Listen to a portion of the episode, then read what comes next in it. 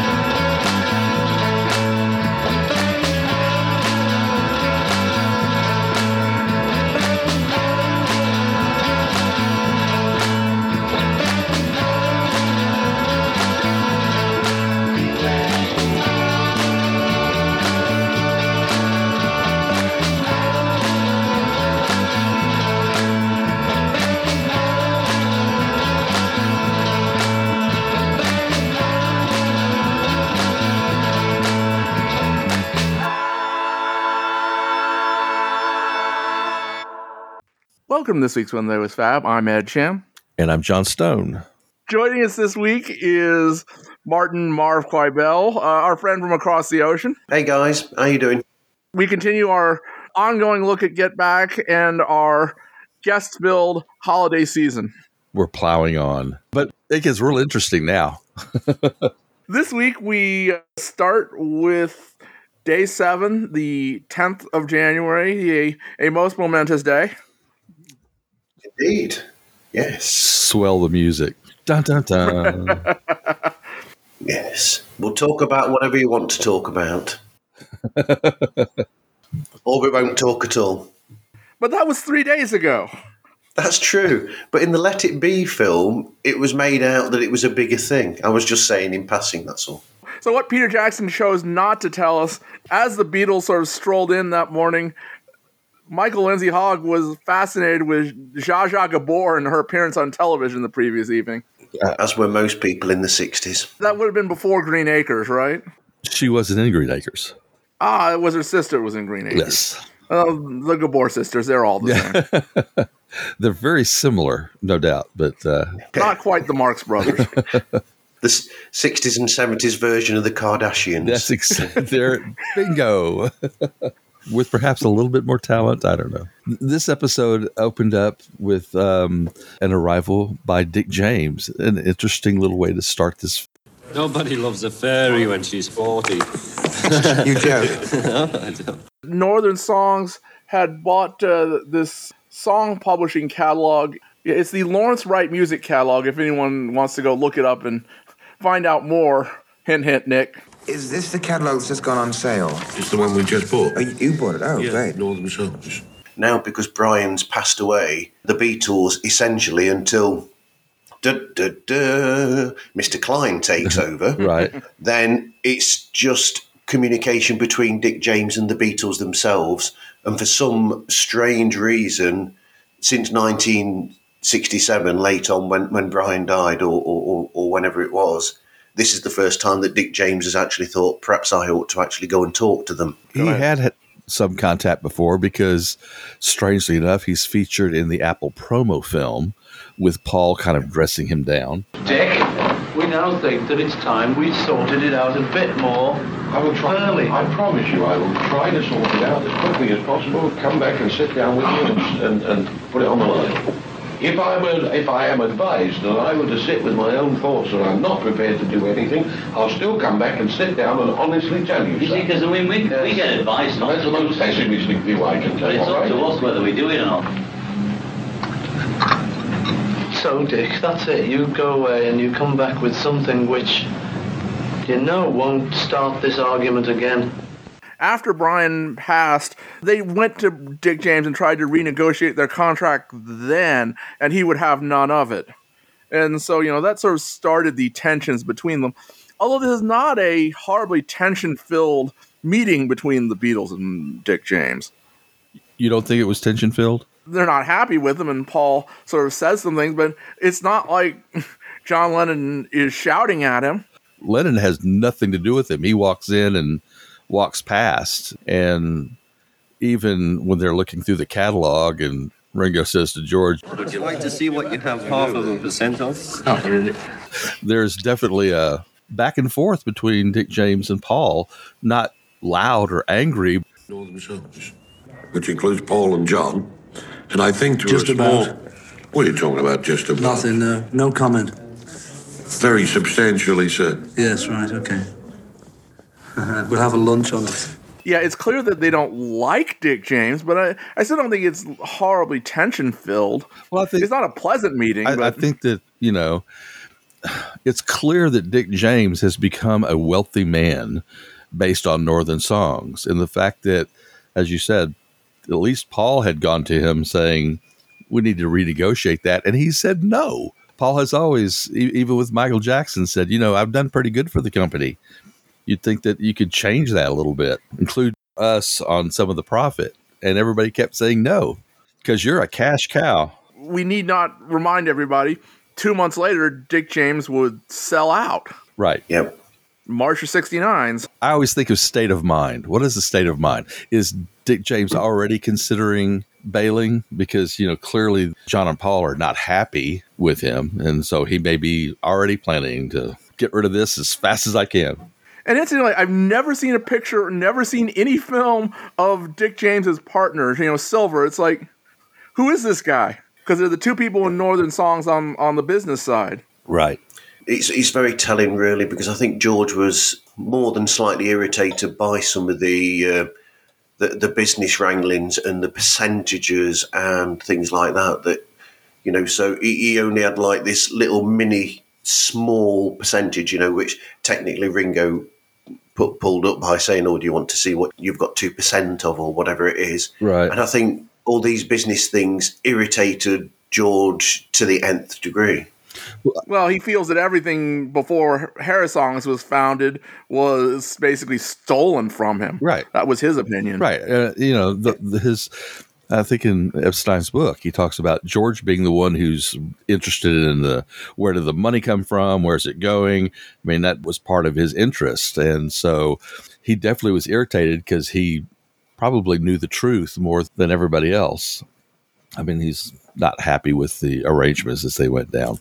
No, but then he's also irritated at how um, he feels that EMI are giving them short shrift because he says the amount of money that we've made for them, why can't they provide us with the recording equipment that we've asked for? Yeah. Wasn't it on 321 where McCartney was like on the mixing board, there was a little switch that went from classical to pop. And it was basically EQ settings and that sort of thing. But they were kind of irritated. It's like, why do the classical people get a special thing? You know, we don't. Why do they get all the good EQs? Yeah, right. the good EQs. Carolina Moon, my Uncle Ron's favourite. He sings it at all the parties. All right, Carolina Moon. Come on, Paul. Before Dick James leaves us, uh, the two songs which would become or were already important to the Beatles, Ain't She Sweet was in that catalog, and Stardust was in that catalog. The Yes. song that Ringo would cover a few months later. Sentimental Journey, yeah. I'm going to have to look back because I, I didn't before the show, but is Stardust credited to Northern Songs on the album? Ah, I don't know. I'd have to check. Okay. I mean, it, it may have still been credited to the original publisher, or you know, published through Northern Songs or something. I guess the other thing is, did it go with Northern Songs when Dick James sold Northern Songs, or did he just sell the Beatles piece of Northern Songs? No, I think you, you would sell the company, whatever the assets were. I'm going off on a tangent here, just for a little bit, but Please. I, I wonder. I'm, I mean, I'm going well ahead of the time of the year. I'm going virtually a year later here, but I wonder if some of the songs on uh, Ringo's album were from that deal other than Stardust itself, and I'm wondering if that was part of it. That he was promoting the Northern Songs? That would be interesting. You know, a bit like the, the deal with John later when he made the rock and roll album. Yeah. I'm wondering if they were saying, oh, use these songs or this, this, and this song. And then that makes. But then again, that doesn't make any sense because they didn't have that much of a percentage anyway, did they? I don't think they had Well, anything at that point. I mean, you, you'd make some certainly, but if you had a catalog or a list of songs that were part of that, and you're going, "Oh, mom, like that one," like, "Yo, that's cool. Let's do that." I mean, you know, it's possible. That sounds like homework. yeah. That's why we have Nick and we have our uh, friends Dan Ripkin over at the uh, They May Be Parted blog. you know, they've been doing this for years, and, and they've done a deeper dive than any of us will ever be able to do. Wow, can't wait for the 2050 wiki. You know, So, you know, Dick James m- moves on, and George is clearly already uh, in a mood. you know, from the minute he walks into the studio, he, he's not happy that day. right? Yeah, but George is going through a lot of things, isn't he, that are going on behind the scenes. Yeah, you know, so we can now bring up the uh, personal issues that George was having that week. I think that's very real. I mean, you, you can't divorce your private life from what's going on, and so he had some important things going on in his personal life. Let's just spill. Let's not be uh, coy about it. Eric Clapton had a girlfriend. Yep. Eric Clapton fell in love with Patty while Patty was still George's wife. So, as one would do, George invited Eric Clapton's girlfriend to come and live with them at Kinfauns. But there is a timeline. I don't think that Eric and Patty were a thing, so to speak.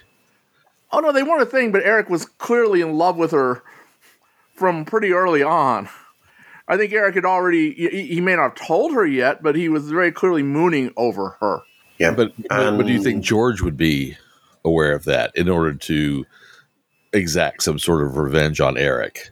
The way it's described in Life in 12 Bars, it was pretty unmissable from pretty much the beginning. He would come over not just to hang out with George, but to hang out with George and to stare at Patty. There's a difference between the two of them there where, oh, dear me, we're we're going into sordid details here, sort of, but Eric was almost gentlemanly in a way where, yep, he, he liked and loved, uh, or th- thought that he loved Patty, but George, he wasn't quite so gentlemanly when it came to Eric's uh, girlfriend. Her, her name was Charlotte Martin. She was a French model, and she and Eric had actually been dating for over two years, and there was talk of her marrying Clapton at the time. So, I mean, you know, it wasn't just, I'm going to break up with you because I'm in love with my best friend's wife now. Well, uh, and the fact that when there was a crisis in Eric and Charlotte's relationship, you know, you just don't decide, hey, I think I'll go live at George's. you know, I mean, they clearly had a relationship that would allow that to happen. It's like, yeah, well, come stay with us. Well, and as Olivia would tell us in Living in the Material World, George liked women and women like George. I heard that. That was very honest of her to say that, Right. Putting it mildly. All she had to do is watch Hard Day's Night. Damn it. So Patty was was not happy with this turn of events. I mean, particularly since uh, the most sordid of details is well, George was trying to have uh, well a threesome, a menage a trois with both of these ladies. Yes, and Patty was having none of that. To George's dismay. Yes. Th- there was an episode of Two and a Half Men, the Charlie Sheen show, which went a lot like this, by the way. okay. Bringing up the classics there, Ed. right. Inspired by real events. So, so Patty left. Patty, Patty did the proverbial "See ya, I'm off to see my mom." I'm gone to Liverpool. so she was gone for for that for for most of that whole that first week. that initial week, yeah, and into that second week. So during that time, apparently George was churning out songs. Charlotte may have been there, but he was writing a song every night. It seemed like. Well, it's probably Charlotte that he was watching TV with most of those evenings. Say no more. Well, yes. Patty had basically said, you know, get rid of the girl and I'll come back. And that was what was running through George's head as he walked into Twickenham that morning. Yeah, now we have to figure out was he like, hey, yay, Patty's back, or damn, I had to send the girl away? That's enough to sort of spin anybody's head. Yeah, I think things could easily set him off because he's not in a good headspace at all. I mean, that session in the morning wasn't a bad session after Dick James left. Absolutely not. Very, very fruitful, and they got a fair bit of uh, work done. Absolutely. Well, there there was one part as you know they they went in to get back, started working on that, and Yeah. John said something I, I found real interesting, which was uh, We've never learned so many new numbers at once, have we? Yeah. That's it. It will be better then. And I thought, you know, when you're kind of a, a rock band, you learn a song and put it in your set. And, and the Beatles ended up with quite a few songs in their set. But he's really right. They had never sat down and, and tried to learn 11 songs in a sitting, basically. Well, not since 61 or 62. But he believes is that they've never done that. So that's another little added pressure to all this. But a lot of the material that they're learning at this time is actually much more arranged and complex than the material that they were learning back in the early 60s. Yeah, because for the most part, they were doing copy tunes. Now they're trying to put arrangements to all these things. So they're going to write them, learn them, arrange them. But there was more arrangement to these songs than there was even to the compositions that he wrote themselves back in 61 as well. They'd actually advanced in the way of arrangement and the sections and how they transition from one section to another. Those transitions had also got more Very, complex. yeah, very much so. So, so trying to push these songs out is more difficult or would be more difficult than it would have been back then because the more complex to be able to try and force in such a short period of time this number of songs. Right. Out of that morning session, there are a couple of highlights for me. The, the very fast get back where they're almost playing it being The Who. Yeah, right. And, and George and Paul have an interesting back and forth because Paul has this view of what a certain chord sounds like and that it's just like all these other chords. You know, I think he mentions she's a woman and everything like that. And George is like, it's only a chord. it's a chord you can use, basically. It's not, well, it's that chord. It's used in all sorts of songs. As far as this chronology, that was kind of the first back and forth between George and Paul that might lead to some animosity later on that day. Yeah. Yeah, but it's all right. I mean, but we should we should uh, uh, try and get away from. Get back! Get away from that. Uh, no, That's what just- it is. isn't Yeah, it? but I know. I mean, just get away from the way.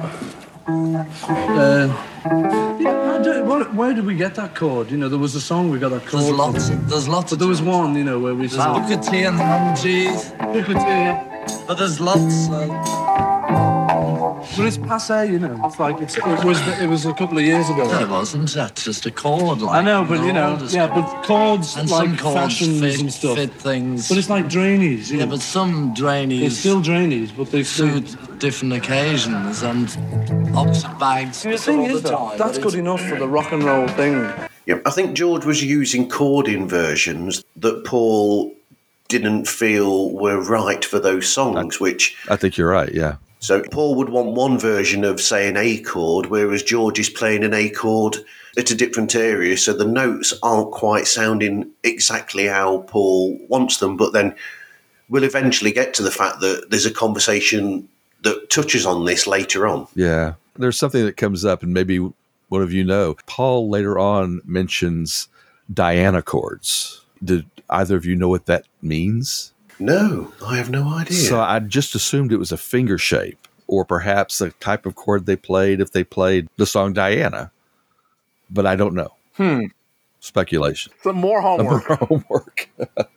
You, you might be right. There might be specific. So if you've got a sort of certain shape, uh, as, as we all know, because we're all musicians and we play uh, guitars ourselves. Right. So you can have a shape on a guitar where if you move it up the fretboard, it's a different chord, but it's that same, It's the same, shape. Same finger shape. So right. you might be right. The Diana might be a certain shape, and they're talking about, oh, we'll play that chord, but at this shape. Paul mentions in 321 that one of the advantages that the Beatles had was that they all learned guitar together and they knew the shapes that they played. They all knew how to play these chords. And that was one of the communication things that they had. So either the shortcut would be like, play the Diana chords, and everybody know, would know what that meant. And the other thing about that Get Back, they briefly bring up again the, the no Pakistanis and the uh, Puerto Ricans thing, and John says that he liked it. Yeah. It's like, I thought that it completely dropped. I mean, they weren't singing those lyrics anymore, but that's kind of interesting. Yeah. It was still in flux, is what that was. It's an interesting one, that, because I think they were right to drop it in a way because what they were doing could so easily have been misconstrued if they had left it that way. Yeah, and it was when it came out as a bootleg. And it still is in a lot of Yeah. ways. Like I say, Peter Jackson had to be very, very careful about how he presented Yeah, it. all the explanations. Don't take this one seriously. So, you know, they, they finish up that morning session, and really, without warning, without anything, George just sort of turns to John and says, uh, Uh, I think I'll be le- uh, leaving the band now. When? Now. Get a few places. Launch the NME and get a few people. Right. I didn't see that coming out of the morning session. No real warning. I don't know how the film is edited, but I think if there was some build up to it, Jackson would have included it. And it was uh, just out of the blue, really. John's response, which is to ask when, is kind of odd. You would think he'd be like, What? Not, well, I was expecting this. When are you leaving? There's that bit of conversation between George and Mal, and that's really kind of interesting. I'll ask George to see what pains is. Uh, but he shouldn't be bothered with that. You know, that's why we've got Apple. So that, you know, we attend to our sounds. Yeah. We aim to please. I rang Chris Are you still sorted out. turning? Hmm? He is? stuff that goes on afterwards after George has left, behaviors and comments, you know, it was like a big grenade just got dropped and everybody's kind of saying weird things. you know, let's divide up his guitars or we'll get Eric or, you know, any number of things. The rest of them then go off to lunch still, and then they come back, you know. So pissed. I don't know what we're coming back here for. No. we're just pretending nothing's happened. Perhaps it's a case of, you know, sometimes when you're told things or you find out things and you take a while to respond because it's almost as though you can't actually take in the fact of it all and then eventually it sinks in after a while, which it actually did do with the other three. It sunk in and it was like, oh God, what do we do now? And you get the, the next day or whatever, they sort of like realise that, look, we can't do this like this. We've got, we've got to finish early and we've got to go and sort this situation out eventually they realize that there's a problem there. It's either going to be George or Yoko. Well, but that hasn't been proven yet, although Peter Jackson is also very diplomatic in how he cuts that. Well, we'll, we'll go get to there shortly. The, the afternoon session, they're just sort of working off their anger and grief, it sounds like to me. Right. Absolutely. A punk version of I've Got a Feeling. They do a bit of Don't Let Me Down, and then there's that very much akin to Yoko Ono, Plastic Ono Band jam that they do, where Paul's just having fun with the feedback. Yeah. It makes you wonder what Paul would have been like if he was bass player on Yoko Ono and the Plastic Ono band album. And Michael Lindsay Hogg clearly had fun focusing on George's empty cushion. Well, he was trying to develop something. He's like, gosh, how am I going to trick George into going to Tunisia at this point? He's not even in the band. there you go. But their discussions kind of devolve into ridiculousness and John singing Maxwell Silver Hammer. It just kind of dissolves. And then Michael Lindsay Hogg tells the story of Orson Welles walking off the set. Orson Welles, yeah, he's my daddy. Hmm. Did he actually believe that though? Oh, he believed it. Okay. He believed it. He believed it up until recently, and I think he may still believe it, even though it's probably untrue. Did his mother think? His mother told him. No, I, I don't think his mother actually believed it, but I think his mother told him that. What a bitch. yes. I'm gonna I I'm mean, gonna you tell know- you that that's your father, and that that will stick the- with you yeah. your entire life. I mean, maybe the point was it's your father is not the Hogg. Sir Hogg, yeah. Yeah, so Uh, so who- who's dad then? Uh, Orson Welles. Yeah, we were buddies, and they they may well have been lovers, but from most accounts, the timing just never worked out. except for then. Timing in terms of Michael Lindsay Hogg's birth. Ah, Next episode of Jerry Springer, they can do a parental check on him. right. D- DNA testing. Off you go. Right. Well, but they did DNA testing. It, Oh my god. it was inconclusive. It was inconclusive. I can go into the test, and they could certainly do a much better test now, but they'd have to exhume the Welles body. oh my gosh. The DNA test they did at the time was a hair test. oh my god. I can just imagine you know, Apple Scruffs holding him down. No. Take the swab.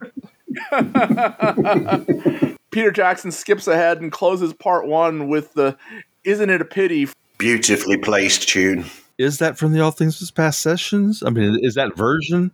I tried to not do too much movie maker enhancement, but there was one thing I couldn't resist doing is at one point, you'll see it in the film, at one point after George has left and they're getting a bit depressed about George leaving, I couldn't help but there's a beautiful demo that George does on day, the morning of day 17. It's not filmed.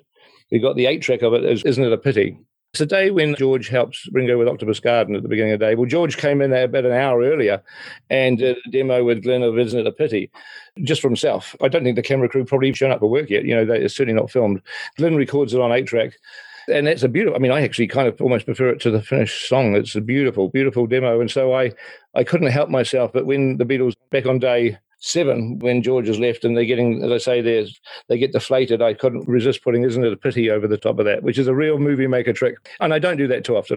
I don't like doing that. A couple of people who've seen it said that it made them cry. So uh, they should cry because George has quit the band these guys are getting depressed. It's fine if somebody cries at that because it is a sad moment. So in a way, if if isn't it a pity creates tears from people at that time, then the tears are actually appropriate because they're looking pretty sad, the Beatles, and, and the audience, quite frankly, should, should be sad as well. It's not not a very happy time. So, but I did that. I mean, that's almost the only example of that I can think of, really, where I'm putting a soundtrack soundtrack onto a documentary like that. But uh, most of the time, I avoided it. You know, that, that's a beautiful rendition of it. And it's not one that's on the box set I was just about to say that. This is so beautiful. Why would you leave this off? because we're giving it to Peter Jackson. This is like Machiavellian here.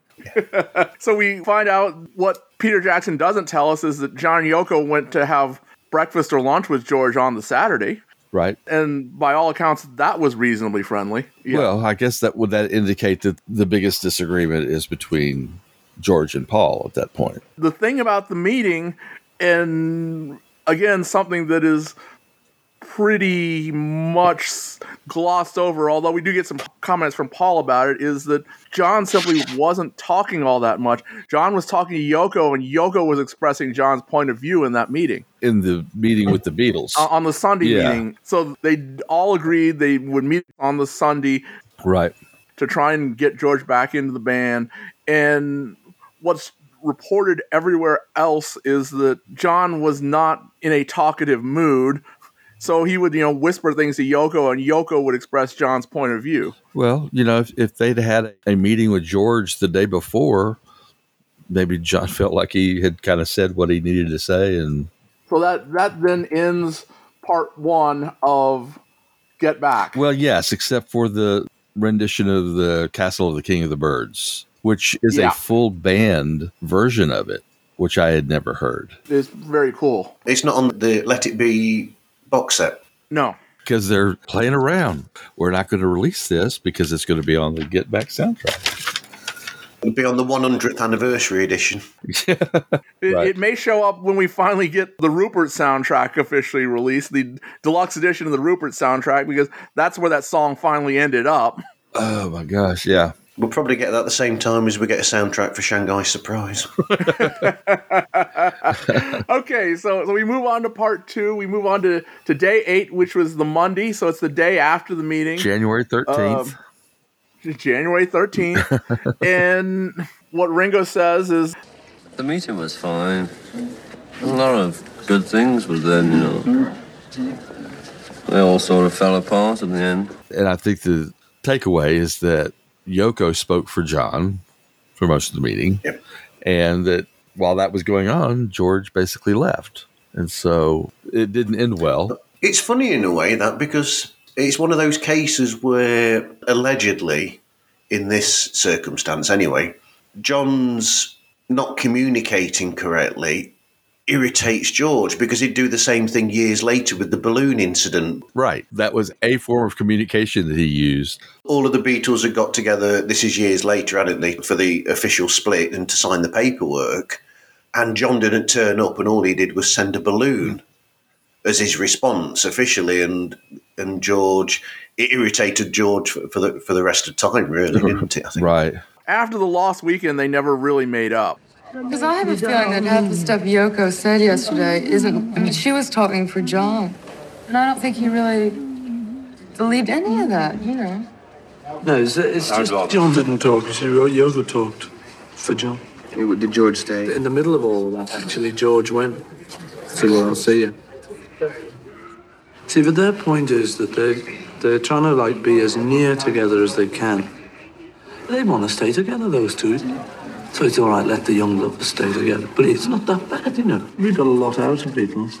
So that it, I think John's saying now, obviously it came to a push between Yoko and the Beatles. It's Yoko, you know.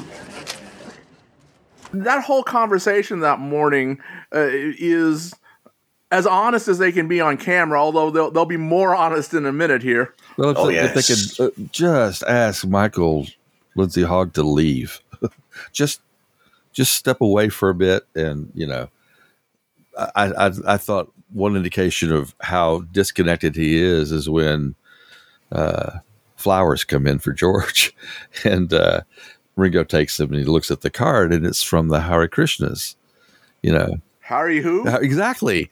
it's like, have you not been around? What, you know? Did you not see those two little old men in the corner? What a little old man. Yeah. Very clean. Yeah. So I just think, gosh, this guy. But Paul is- is very much sort of lost in this conversation. Absolutely. And and it's it's very telling when he says that he can't do this on camera. Yeah. And the other thing we haven't mentioned is that John hasn't come in yet, and no one can really reach him. Right. And then there were two. So they do finally reach him, and John says, "Okay, I'll be coming." Yeah. Well, you know, Paul talks about a conversation he had with Neil about an idea of what the show could be about. You know, I was talking to Neil last night about an idea I thought of for a, for a TV show. We should get like, uh, say, the editor of the Daily Mirror, a real hard news nut, rehearsing a team of really hard, incredible newsmen, so that on the night of the show, in between all our songs is news, but the fastest and the hottest from every corner of the earth. We just heard that in an earthquake, and filming it. So it's like a red hot news program. And um, and at the end, the final bulletin is that the Beatles have broken up. and that's when Ringo just kind of looks with some horror in a way, and the tears start flowing. They're not flowing. Yeah. They're not flowing, but Yeah. they're from Liverpool. They're not going to flow like that.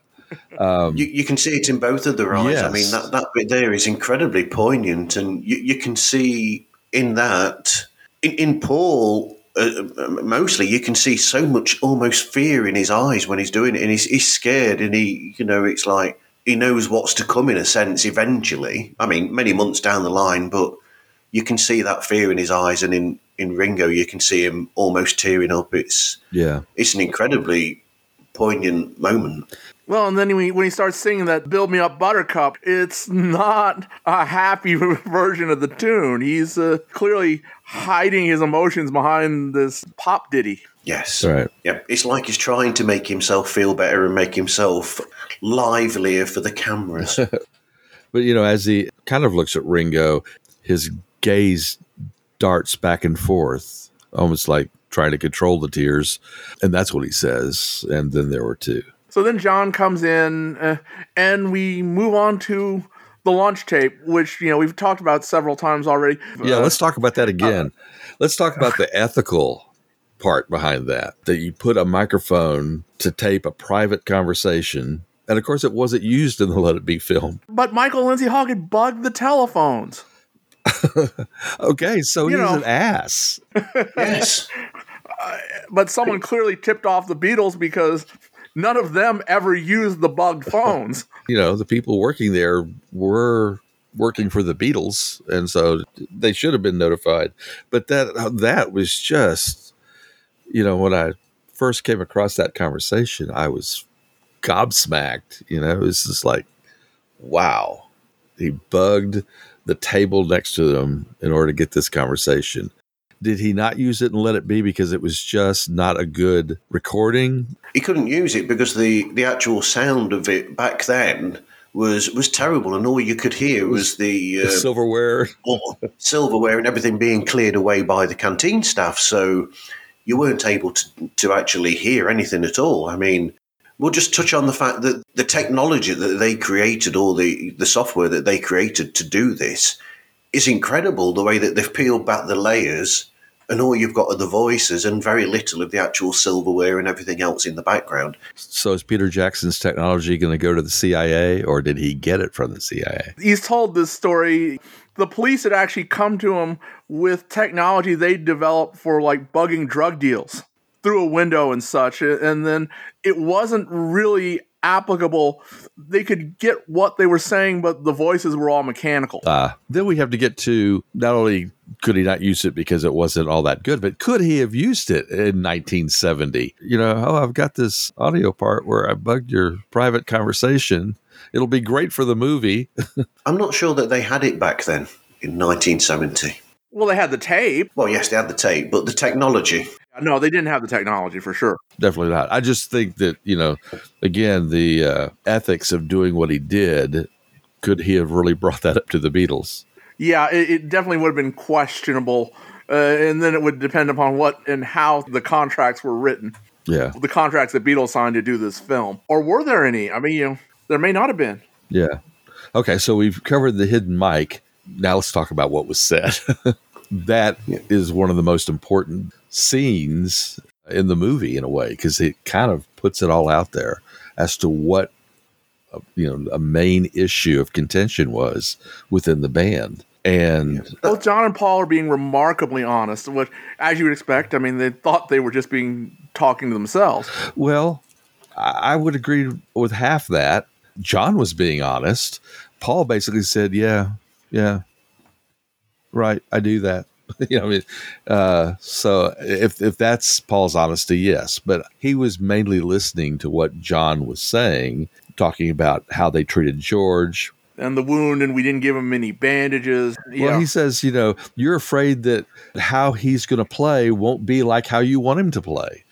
And that's the issue. It's like you're not letting him be George Harrison and what he contributes. Now, I realize that's an evolutionary thing that at times in the past he was told what to play. George Martin on the lead of Michelle play this melody line, and that's what George played. So it could be, well, that's what's done in the past, but George has had enough of it. You know, he wants to play like he plays. But Paul does touch on the issue of leadership, which, granted, does come out in other places in this film, but he's really open about how he doesn't want to do that. That Yeah, but Yeah. but at the same time, John is like saying, "I don't tell you what to play, and I've allowed you to take it places where I didn't want." And Paul says, You have always been boss. Now, I've been since second boss. But not always. Not always. You know, but really, I mean, it is going to be much better if we can actually just get together and say, look, I'm, I've got a feeling, I don't know what you're doing. It's exactly like that, Ben. And he'll say, he'll say, I'm not you. And I can't do it exactly like you're doing. But this, this here, what you've been doing and what everybody's been doing, I'm not only feeling guilty about it, the way we all feel guilty about our relationship to each other, because we could do more. I wrote something else down that I caught my my ear, which was uh, there once was a period where uh, none of us could actually say anything about your arrangements because you would just reject it all, and I thought that was kind of important too. that tells you how things would change. And again, like I mentioned in the previous episode, that also very much points to where Paul would be in Wings. Yeah. But you know, hearing that, I thought, well, I wonder what songs he's talking about. What arrangements? When did it go in a direction that John didn't necessarily want it to go? And in the interviews, he's actually named two songs that he felt like were more experimental, let's say, than he intended. And that was Strawberry Fields and Across the Universe. And so. But did Paul have anything to do with the arrangement of across the universe? Well, did he suggest Lizzie Bravo? And I mean, did he, he say, let's get some girls? I don't know. But John was also just never happy with either of those arrangements, period. Like he said to George Martin and upsetting him very much in the 70s, you know, I'd redo every one of them, even Strawberry Fields, especially Strawberry yeah. Fields. You know, when you listen to how the song evolved, you could easily see that Strawberry Fields could have been more like Norwegian Wood in the arrangement. You know, it started off as an acoustic, soft melody kind of thing. John said, you know, oh, I like this, but I also like this. Right. So the experimentalism starts there because they had to suddenly slam two different takes together. So in a sense, John actually created that problem for himself that he, you know, I don't like the experimentalism of that. When you come in and say, I want to smell the sawdust on the floor, what does that mean? So somebody has to create that and maybe he did like the end result. And then across the universe was to a great extent all in John's head. He could never get out what was in his head. And he always expressed regret right through to the Playboy interview. The way he would turn it around is say, Oh, well, I always tried to experiment on my songs, and my songs were this basis for them to try the weird stuff. And that's not what I had in mind. But you didn't tell them what you had in mind, John. Yeah you can see the reasonings for it, but what's going on in his head, he feels like Paul at times has taken my songs in directions I didn't want to go. So I disagree with some of that. Not disagree, but I can see where his own character would lead to that. And he apparently had a grudge. They do seem to work some things out in that lunchroom conversation. They come out of it saying that, okay, we're in a common place. Let's go and talk to George again. Right. Well, George has gone to Liverpool. And Ringo asked Mal for some pep pills. yes. I was watching that with Louise, and Louise said, Do they mean what I think they mean by pep pills? And I said, I don't know. well, yes, you do. Was Mal still carrying Prellies around? There's an interesting one there, you know, that George has gone to Liverpool. And I've wondered this. So how long was George's mother poorly for? You know, I don't know where that started. Tell you the truth. Uh, the summer is when we really know the diagnosis came. So it was a, a, few months short of that. But I've also read in several places that she'd started having some memory loss and you know some outward signs of this oncoming dementia.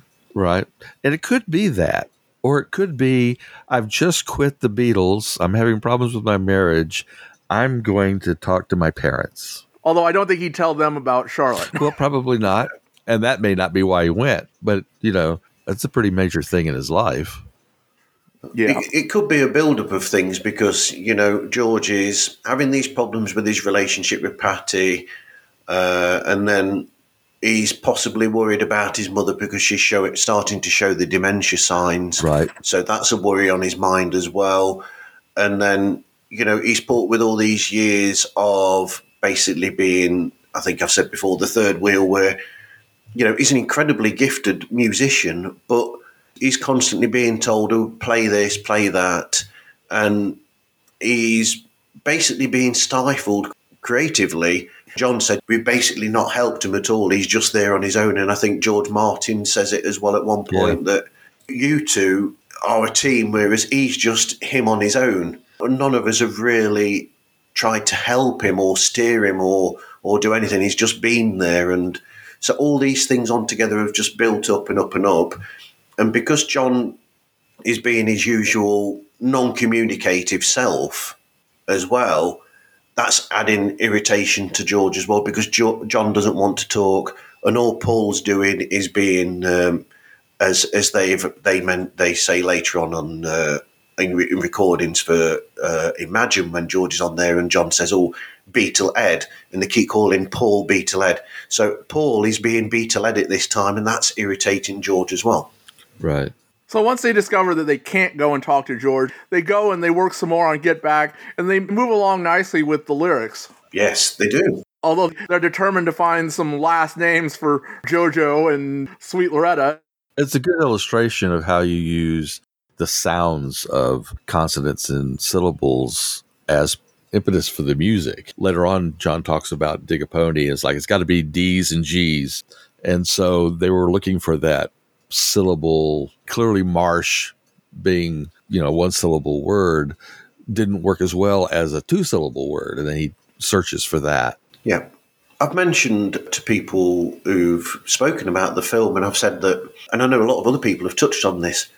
I think one of the big things about this, with that song and then Dig a Pony and other songs as well that they're working on, it's an incredible film for songwriters because it shows you how a song develops. Like I said, I was watching it with my other half, Louise, and she was saying, "Oh, they're, they're doing Get Back Again," and I said, "Yeah," I said because they're honing the song. Yeah.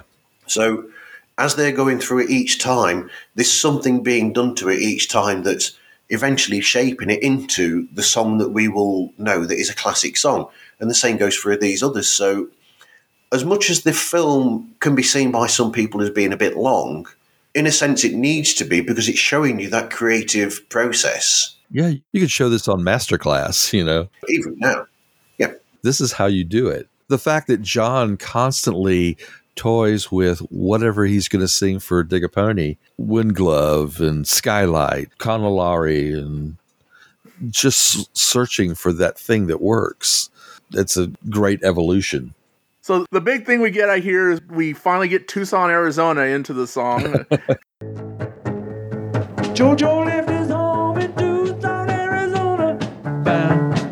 Joe left his home in Tucson, Arizona. Tucson in Arizona? Yeah, Tucson. It's where they make high chaparral. Yes, I like that fact. right. Paul, Paul with his uh, with his pop culture references. Although you would think Linda would actually chime in there somewhere. I'm from Arizona. yeah, exactly. And Peter Jackson is like, you know, I was cheering for them to get to the right words until until they put Jackson at the end, and then it's like, oh, why are you changing it, you idiots? right. Linda may have been cowed at that point, though, because earlier she had said something, and Paul said, "Be quiet, Yoko." Says, "Oh, sorry." Yes.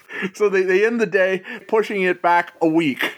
So I think at some point we should talk conceptually about the show. Okay, so we have to be flexible, but we're going to have to be very flexible now, which is like the 18th today has changed to the 19th because we lost a day today.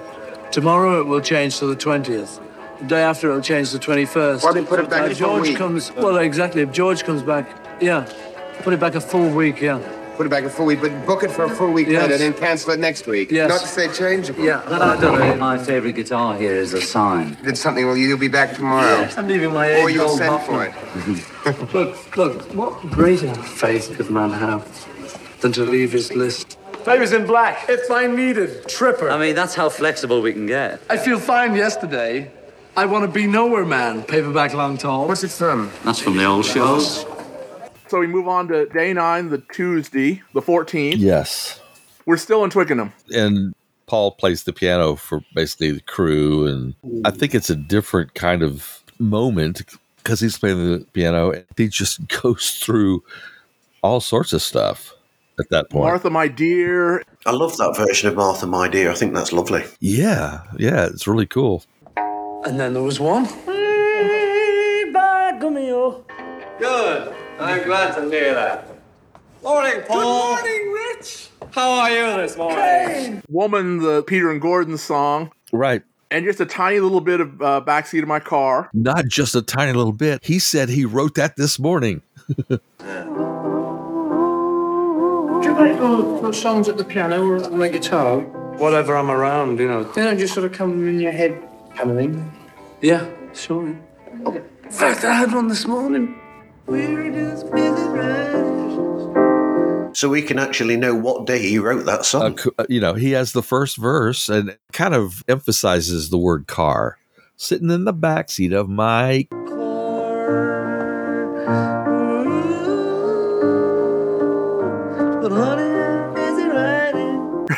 he's, he's already worked out that he's going to emphasize that word. Yeah, exactly. He's already got the arrangement for that song, which won't come to fruition on an album for another two years Yeah, exactly. or more. He's already got the arrangement in his head for that song. Yeah, I kept thinking George has been just churning stuff out every night, but then clearly McCartney was at that point as well, because there's a bunch of new songs that show up. Just incredible creativity. Yeah, yeah, I, I found myself watching this documentary and I kept thinking of the album that could have been. right. With George and Paul's songs. Yeah, They had actually worked up a decent version of All Things Must Pass earlier on. I mean, we're going far back here, but, you know, there are some really good versions of what would eventually be on future albums by George as well. yeah. All things Must Pass stayed on the list until the last moment. It was on George Martin's list for the potential for the album, wasn't it? That's for sure. the day before the rooftop. So while this is going on, John and Yoko are off in the other room doing what we now know is the uh, two junkies interview, Right. where John is pretty clearly spaced out.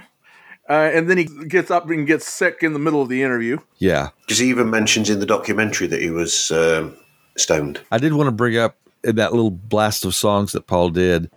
And like a lot of old tunes had just set chord patterns. Because that's the great thing. Once sort once you start trying to find out chord patterns, you really suss what people are doing, you know, what musicians are doing. And they really, it's, you know, it's like.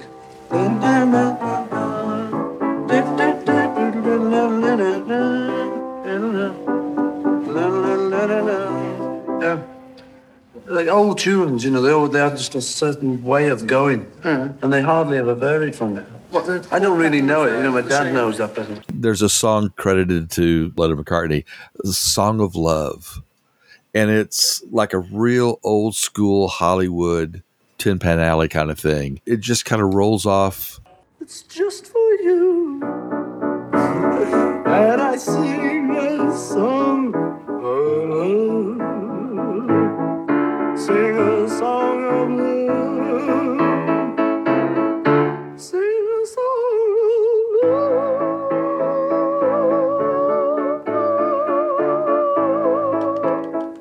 just for you. Nice. Thank you, Michael. Lindsay Hogg. So then that's when the scene comes of everybody kind of sitting around and what did Paul say? No, this is we just sort of sit here and allow ourselves to be embarrassed. The sets show up for Magic Christian, and Peter Sellers drops by. Welcome to Panorama. Oh, very sweet. We've been lucky enough this evening to secure the uh, talents of Mr. Peter Sellers here, who's going to give us number three. Yes. Number three, folks. Number three. Number How about that, folks? That was number three from Peter Sellers. Now on to the next Number round. three. Oh, If we ask him really nicely, he'll probably do number five. yes, all right. Again, here's a case where Peter Jackson has opted towards being diplomatic. Anyone who's heard that full tape, there's a whole boatload of John Paul and Peter Sellers talking about uh, the grass which came from India. Right. Remember when I gave you that grass in Piccadilly? I do, and man, that really stung me out of my mind. It's really I was just Acapulco Gold, wasn't it? exactly. That was really fantastic. I've always felt that Sellers just sounds completely uncomfortable and he doesn't really get what's going on. And in a way, John is asking of him to do what he hates, which is perform, you know, do it number three, do it number five, you know. And so I don't think Peter Sellers was having a good time. And even when he leaves, Ringo kind of does that holding on to his hand and his arm until the last moment. Like, no, really, we're cool. Although John shouting out, Just don't leave the needles lying around. You know, we've got a bad reputation now with John getting busted and then he discusses about being stoned the night before and abusing his body and getting high and So you missed me this morning. I did it for CBS. Just left off in the middle of the interview. Actually, I'm just recovering from the day, you know. From the night. No reason at all, except that I'm mistreating my body. Yes, I just uh, was up late, you know. I was Yeah. sort of stoned and high and watching films, and I wouldn't have made it anyway. Paul very pointedly says, Is there any need to do this in public, Mr. Lennon? At the moment, you're a guest for lunch. Some very difficult humour from John during this day. Right. You know who it reminds me of? Robin Williams. This is where my mind is going, and you're just kind of holding on. You can see how he gets there, but there's a bunch of non sequiturs and Well, but can you see how it leads to him talking about Boy Scouts masturbate, which is very funny. It's hilarious. But that, that was one of the parts I really loved is that Paul is sitting there talking about. See, what you need is a serious program of work. Paul has his arms crossed and clearly is like, Ugh. Ah. so, Joseph, it's about this deal with EMI. I need another million on the written acclamation of Dick James. I know it's hard, I know it's hard. They died that we might wank.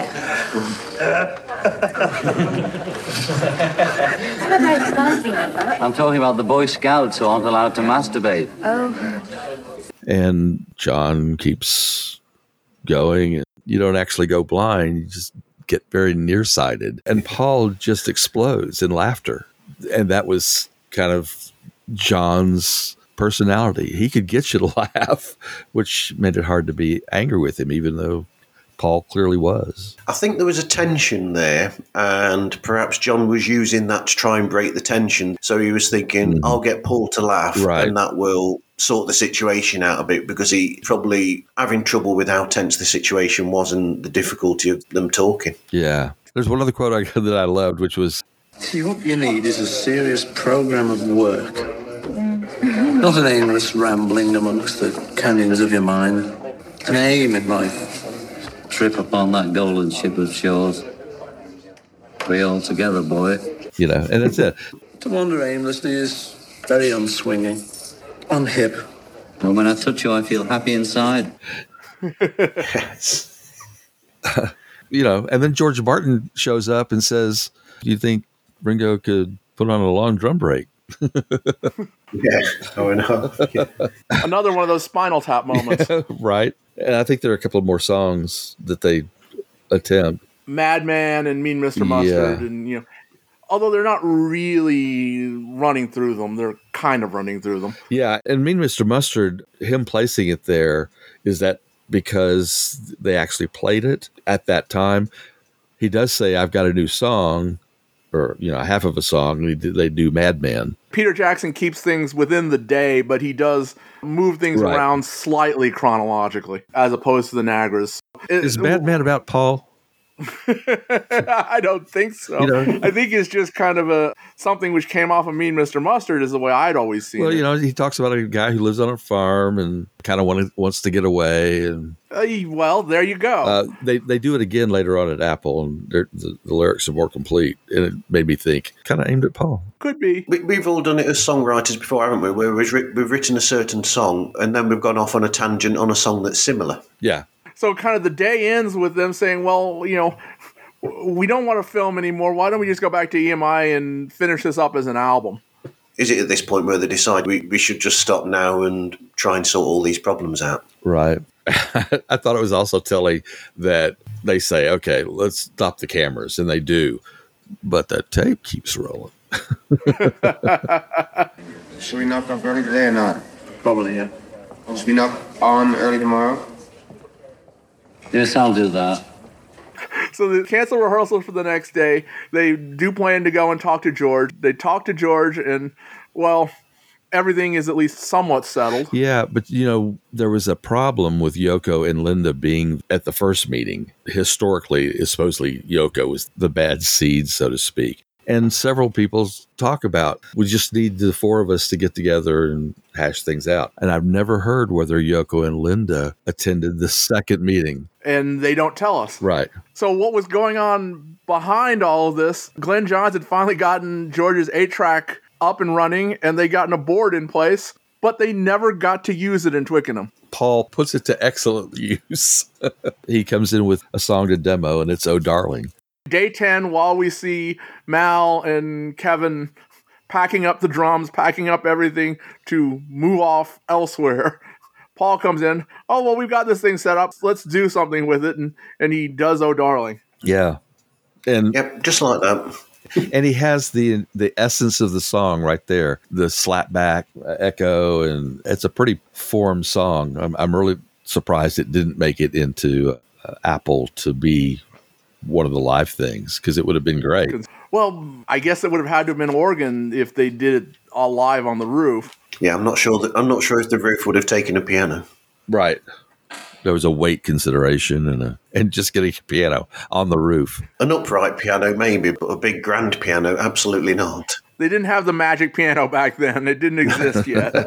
yeah. And so while that's going on, Glyn and George go down to the Apple Studios. I guess I guess they've decided that okay, we're not going to go to EMI, but we will go to our own studio in the basement. Magic Alex has been working on this. I'm sure it's ready. You know, it's a, it's a couple weeks early, but we can use it. I wonder if they warned him. you know, send Alex an email. We're coming down to see the studio. And the studio itself looks very pretty. Nice green carpet. There's a nice wall. There's no patch bay, so the cords can't run through. But there's separation and or as much separation as you, can get in a space that size. Yep, but it needs central heating apparently. and you don't really get a great look at the control room. What I heard was that the desk looked like something out of an old World War II bomber. There was an oscilloscope in the middle of it, apparently. Okay. Peter Jackson kind of demonstrates that, and, and we get a little bit of the recording that they did that day. Not good. Yeah, I think Jackson says, you know, there was hiss, and I'm thinking that's what it is. Is hiss. It doesn't have a little. It is. And if you read in recording sessions, Lewisohn tells us that that board ended up being sold off as scrap metal for about five pounds. I wonder if Neil Young was inspired by that hiss for that album that he ended up doing to finish his contract that time. you know, it's sad because if they just would have held on with that recording desk until eBay showed up, you could have sold it for thousands of pounds. Half a million dollars, yeah. Yes. So Glyn Johns is, calls up George Martin and says, Look, we need equipment in here. Yeah. They then back out of the studio, give them a couple days so they can install everything necessary. Yeah. I'm going to mention one of the things that I, I'm perplexed about, and that is through this whole thing, George Martin is very definitely involved in all of this. I mean, he's there at virtually every session and he has suggestions and works with Glyn John in the control room. And why doesn't his name show up on Let It Be at all? Well, Glyn Johns doesn't, does it? I think it mentions Glyn as the recording engineer. They, yeah, they give him some credit. Yeah. And why he got completely dropped. That's kind of hurtful because he was there. But once they hit uh, Savile Row, George Martin is constantly bringing up ideas and it's a great team actually. Him and Glyn Johns together are, are, putting ideas forward that you know it, it gets the project moving a lot quicker. Yeah, you know they get together and work alone that first day at Apple Studios, and apparently went really well. No cameras, but they kind of worked out a bunch of stuff. And so the second day, when Martin comes in, we should get really underway today, I think. We really got underway yesterday. It was a good day yesterday. Yeah, oh, from your point of view. I'm talking about from my point of view. Oh, yeah, you should get on there. How late did you work last night? Oh, 20 past seven. So keep an eye on this through, through the whole uh, process because he's there a lot more than I ever thought. And I've been reading Beatle books for ages. Well, I mean, you know, there are multiple films within this film. You can follow whoever you want to follow, pretty much. You can follow George Martin, you can follow Glyn Johns, you can follow Michael Lindsay oh Hogg. Oh gosh, you could follow Kevin Harrington. wow, Th- there's an idea for Peter Jackson for a bonus feature. Choose your own, like we used to with books. You know, when you used to be able to go from one page to another. That's great. You could do the Mal story. So George's eight track does find its way into Apple. They do manage to lash together two four tracks. They'd actually had a different eight track board over at Twickenham. Why that didn't make its way into the Apple Studios is kind of beyond me. Yeah, some sort of logistics or agreements or Space, even. I mean, you know, they were in pretty cramped quarters there. yeah. Or maybe EMI could only let them have it for so long and then they'd rented it out to somebody else, perhaps. Right. That's a possibility as well. So we hit the 20th, day 11, which is the day we were just speaking of, the, the day where cameras were not allowed into the studio. Yeah, which is uh, interesting to me because you know they had all these days that were not quite so successful at Twickenham, and and they come to Apple and they're by themselves, and there's not cameras and crew walking around, and they all say it was a great day. So they needed that privacy to a degree. Is it, isn't this the first day that all four of them are back together again since George saying that he was leaving the band? the first musical day, yeah. They certainly met up at the meeting, and they may have met up at Twickenham that day. I mean, you know, Paul was there, and, and George came into Twickenham before they then drove out to Apple. I don't know where the other two were that day. No, but I'm, I'm just thinking that that first day that they were back without the film cameras there, they were going through the songs, but they're also probably carrying on the discussions between each other, trying to iron out their own problems as well. Right. Yeah. And Peter Jackson also makes use of the day and the time. We get to see some apple scruffs. We do. And that's really nice from a historical perspective. Yeah. I, I wonder if they can actually take any footage that we haven't seen already and do an Apple Scruffs version. Well, earlier when you said doing a, a, a film on Mal, I'm thinking there it's going to come out with the books in 2023. There'll be a Mal movie. Well, there may well be a Mal biopic, but you know, thankfully the Mal books are being done by an actual friend of ours, someone we might be able to get on the show, Ken Womack. Yes, a great writer, great friend of all of us. That ends the George saga. We'll move on next week into the Billy Preston era. And that'll be a joy. It will. Spoiler. So you, you got any, your closing remarks here, Martin? I'm much slower than everybody else going through this, but it's it's a fascinating documentary, and I'm looking forward to the release of the 18 hour version on Blu-ray. Not going to be enough. it's never enough. We'll finally get to hear them talking about Zsa Zsa Gabor. Give us the full Peter Sellers. Right. Next week, a special week. The former co-host of this show is joining us, along with another special guest, as we move on to Billy Preston. So Lonnie Pena, uh, myself, and John Stone next week. All right. Looking forward to that. All right. Thanks, everybody. Take Talk care. Bye bye. Bye.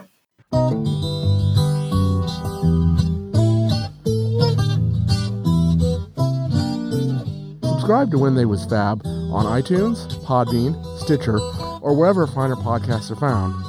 Please join our Facebook group, and we could be reached at When They Was Fab and on Gmail. The opening theme was written, produced, and recorded by Jae Young Kim, Feast or Famine Studios, San Francisco, California.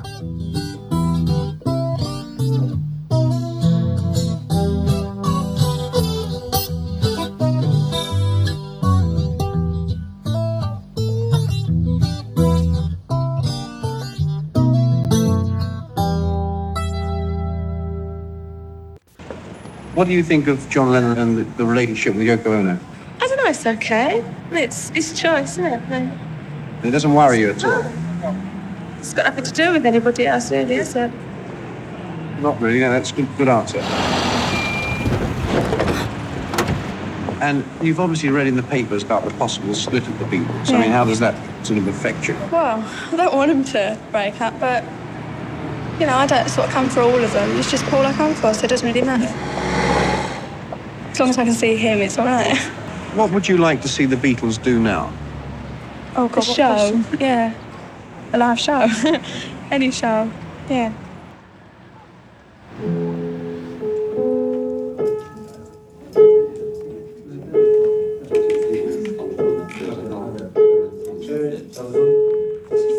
It was lovely walking in here yesterday. Yeah, it right. It really was. In retrospect, I'm glad we got out.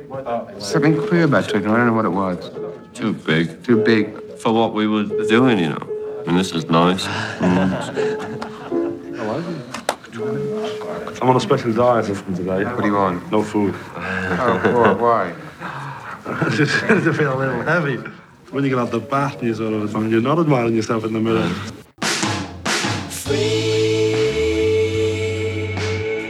I tell you one thing, there's sickness going on and there's some good people doing work in hospitals, but they got no bread to do it on. Not only are they working in a miserable condition with sick people, but they're, they're scraping the barrel for funds to keep going.